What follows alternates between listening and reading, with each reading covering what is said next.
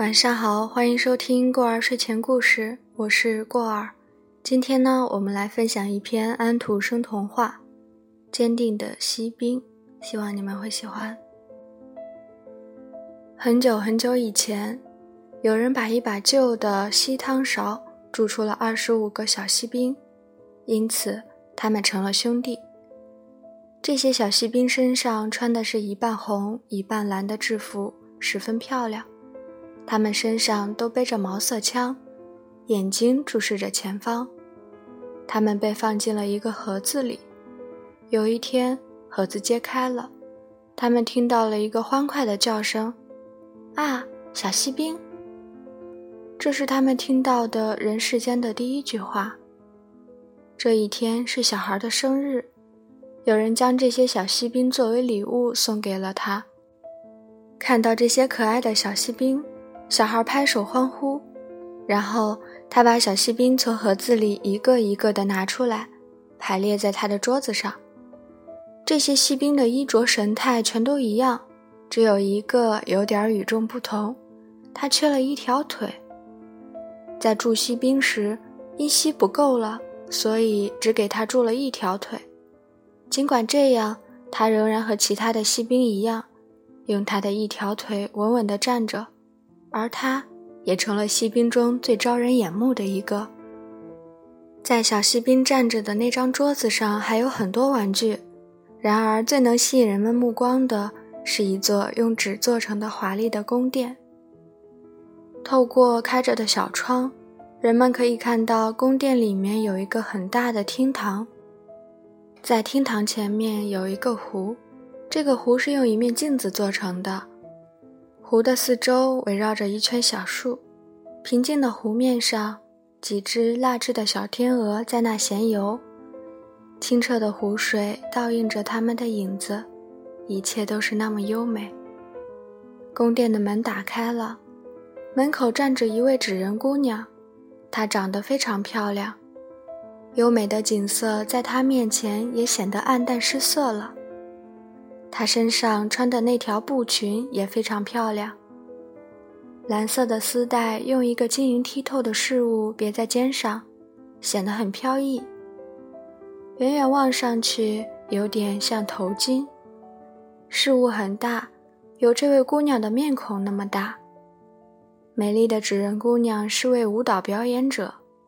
她伸展着双臂，一条腿抬得老高老高，以至于一条腿的小锡兵没有看到他抬起的这条腿，还以为他也只有一条腿。命运与他颇相似。我可以娶她做妻子呀，小锡兵心想。只是他太高傲了，他住的是宽敞华丽的宫殿，而我。却只能挤在这么一个小小的匣子里，而且还是我们二十五个兄弟挤在一起。我想他肯定会不习惯的，但是这并不妨碍我与他相识。桌子上摆着一个鼻烟壶，一条腿的小锡兵笔直地躺到了鼻烟壶的身后，因为这样一来，他就能将美丽的纸人姑娘看个清清楚楚。他仍然高抬着一条腿站着，站得很平稳。夜幕渐渐拉下，桌子上的其他小锡兵一个个都回到自己的小盒子中，这家人也都回房睡觉去了。而在这时，桌子上的玩具便一个个活跃起来，他们开始相互拜访，有的翩翩起舞，有的却相互之间引发了战事。小锡兵们在匣子里也按捺不住，闹哄哄的，一个个都想跑出来加入到活动中来，只是无法打开盒盖。胡桃夹子在桌上欢快地翻跟头，石板上的石笔在那又跳又叫，简直可以和齐天大圣大闹天宫相比。金丝鸟也被这欢闹声惊醒了，它也忍不住开始叽叽喳喳发表自己的高见。从他口中出来的是一句句优美的诗歌，只有两个人没有加入这热闹的场面中去：一条腿的小锡兵和那位单腿独立的美丽纸人姑娘。他立起脚尖，亭亭玉立地站着，舒展双臂，而他也用那一条腿稳稳地站着，目光停留在纸人姑娘身上，舍不得挪开一下。这时，钟敲响了十二下，只听见“砰”的一声，鼻烟壶的盖子打开了，里面窜出个黑色的精灵。原来。这个鼻烟壶是个玩具造型，里面没放鼻烟。小锡兵，把你的眼睛放规矩点。黑色精灵说。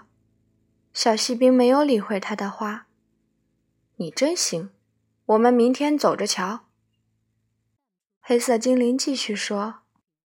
第二天清晨，孩子们都起床了，他们把小锡兵挪到了窗台上。突然，窗子打开了。不清楚这是不是黑色精灵使的坏，或者是阴冷的风作祟。小锡兵从三楼的窗户上头朝地摔了下去，这一跤跌得真惨，他的腿直挺挺地竖在钢盔中，他的刺刀则飞插入到铺路石的缝隙中。小孩随着保姆赶紧来到楼下，四处寻找跌落的小锡兵，他实在是太小了。就在他们脚边上，也没被发现。其实，小锡兵如果大喊一声“我在这儿呢”，他们便会很快找到他。只是小锡兵认为，穿上军装就应该规规矩矩，这样大喊大叫是不符合礼仪的。正在这个时候，下起雨来，雨越下越急，最后竟下起了瓢泼大雨。雨停了。两个野小子打这儿经过，嘿，快来看，有个小锡兵躺在这儿。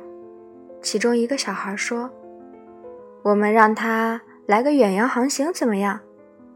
他们找来张旧报纸，把它折成小船，然后把小锡兵放入船中。于是，锡兵就这样出发了。小船带着他顺着沟里的流水倾泻而下。两个孩子也跟着小船，拍着他们的小手，在岸上奔跑着，欢呼着。不好，水沟里卷起一股巨浪，真惊险！水沟的流水汩汩汹涌，水流湍急，大雨过后就是不一样。载着小锡兵的船随波浪起伏不定，遇到漩涡，船就急速打着圈，将小锡兵弄得晕头转向。可他仍然稳稳地站着，面无惧色，毛瑟枪仍然在他身上背着，他的两眼直直地盯着前方。流水带着纸船来到了一条宽阔深长的地下水道，周围顿时变得伸手不见五指，有点像他以前躺在小盒子里的感觉。我很想知道流水会把我带到哪儿去。他心里说：“没错，这准是那个黑色精灵在捣鬼。只是，如果那位美丽的纸人姑娘能坐在我身旁，再黑再暗也无所谓。”住在地下水道的一只大耗子横在路上，有没有通行证？给我们看看你的通行证。小锡兵不理会大耗子的问话，只是紧紧握住手中的毛瑟枪。船飞速前进，大耗子追着船大喊大叫。请想象一下他的那副尊容，他挥着双手，暴跳如雷地命令干草和碎木块：“捉住他，别让他跑了！他没留下买路钱，也没出示通行证。”水越流越急，船已行至地下水道的尽头。从这儿已经能看到一些光亮，耳旁传来一阵喧哗声。声音可真是震耳欲聋，简直可以吓破胆。设想一下吧，地下水道的尽头与一条宽大的运河相接，这可是相当危险的，就跟我们从瀑布上方跌落水中一样。小锡兵随着湍急的水流奔向运河，停也停不住。船急速地冲出了地下水道，小锡兵除了让自己稳稳地站直外，没有其他办法了。面对险境，小锡兵连眼皮也没眨一下。船在漩涡中打了三四个圈，水没过了纸船，它在往下沉。水也没过稳稳站立的小锡兵全身，只有头还露出水面。纸船一点一点地沉入水底，它渐渐散了。这时，水已经到达小锡兵的头上了。此时，他想起了那位漂亮的、会跳舞的纸人姑娘，他再也见不着纸人姑娘了。忽然，耳畔传来一首诗：“前进，前进，勇敢的战士，你的结局只是死亡。”船破了，小锡兵也跌入了水底。也就是在这时，游过来一条大鱼，一口将小锡兵吞了下去。天呀，里面可真够黑的，不会比在地下道好到哪里去，只会更黑更暗，地方非常狭窄。然后小锡兵仍是直直地站立着，即使是躺着时，他也是直挺挺的。手中的毛瑟枪仍握得很紧。鱼在河里翻腾跳跃，做剧烈运动，可是没多久，它忽然又一动不动了。一道强光射进来，明晃晃的，将鱼身体内照得很亮。啊，小锡兵！外边传来一阵惊呼。小锡兵此刻才明白，鱼被人捕捉到了。然后送往集市出卖，而厨娘买下了它，并将它带到了厨房。他拿来一把大菜刀，一下就把鱼一抛为二。他用两个手指头握着小锡兵的腰，把他带到了客厅里。他的这番奇遇引起了大家的极大兴趣，都想见识一下这个非同寻常的小锡兵，但小锡兵却并不因此而神气。他被人们放到了一张桌子上，小锡兵向四周望了望。令人惊讶的是，他又看到了从前的那些伙伴。桌子上仍然是那些玩具，当然，那座美丽的宫殿也仍立在那。而宫殿门口，那位漂亮的纸人姑娘伸展着双臂，单脚也立在那儿，另一条腿仍高抬着。他仍坚持着原来的姿势，在那直直地立着。小锡兵被他身上这种执着精神感动了，他觉得眼角有些湿润。然后他又想到自己不该轻易掉眼泪。他们俩互相对望着，谁也没说话。也就是这个时候，一个男孩走过了，拿起小锡兵，不由分说把他扔到火炉里。没有任何原因，不用说，这又是鼻烟里的那个黑色精灵在作怪。炉火在小锡兵身旁熊熊燃烧，把他全身都照亮了。他感觉到四周似乎有股热浪向他滚滚扑来，这热浪是来自周围的炉火，还是由于爱情之火，他也无法说清。他身上的光彩也消失了。谁也无法说清，光彩是在旅途中失落了，还是因为哀伤而消失。他仍定定地瞧着那位姑娘，姑娘也注视着他。大火将小锡兵的身体渐渐消融，然而小锡兵却仍将枪握得紧紧的，挺立地站在那儿。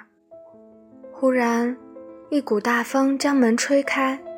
卷起了纸人姑娘，她飘进了火炉，飘到了小锡兵身旁，随后融入大火中，消失不见了。小锡兵此刻化作了小锡块。到了第二天，厨娘倒炉灰时，在灰堆中发现了一颗小巧玲珑的锡心，而纸人姑娘却只剩下那晶莹剔透的事物。不过，它已失去往日的光彩，成了一块黑炭似的东西。故事讲到这里呢，就结束了。那么欢迎关注过儿的微信公众号“过儿睡前故事”，发现更多精彩故事哦。晚安。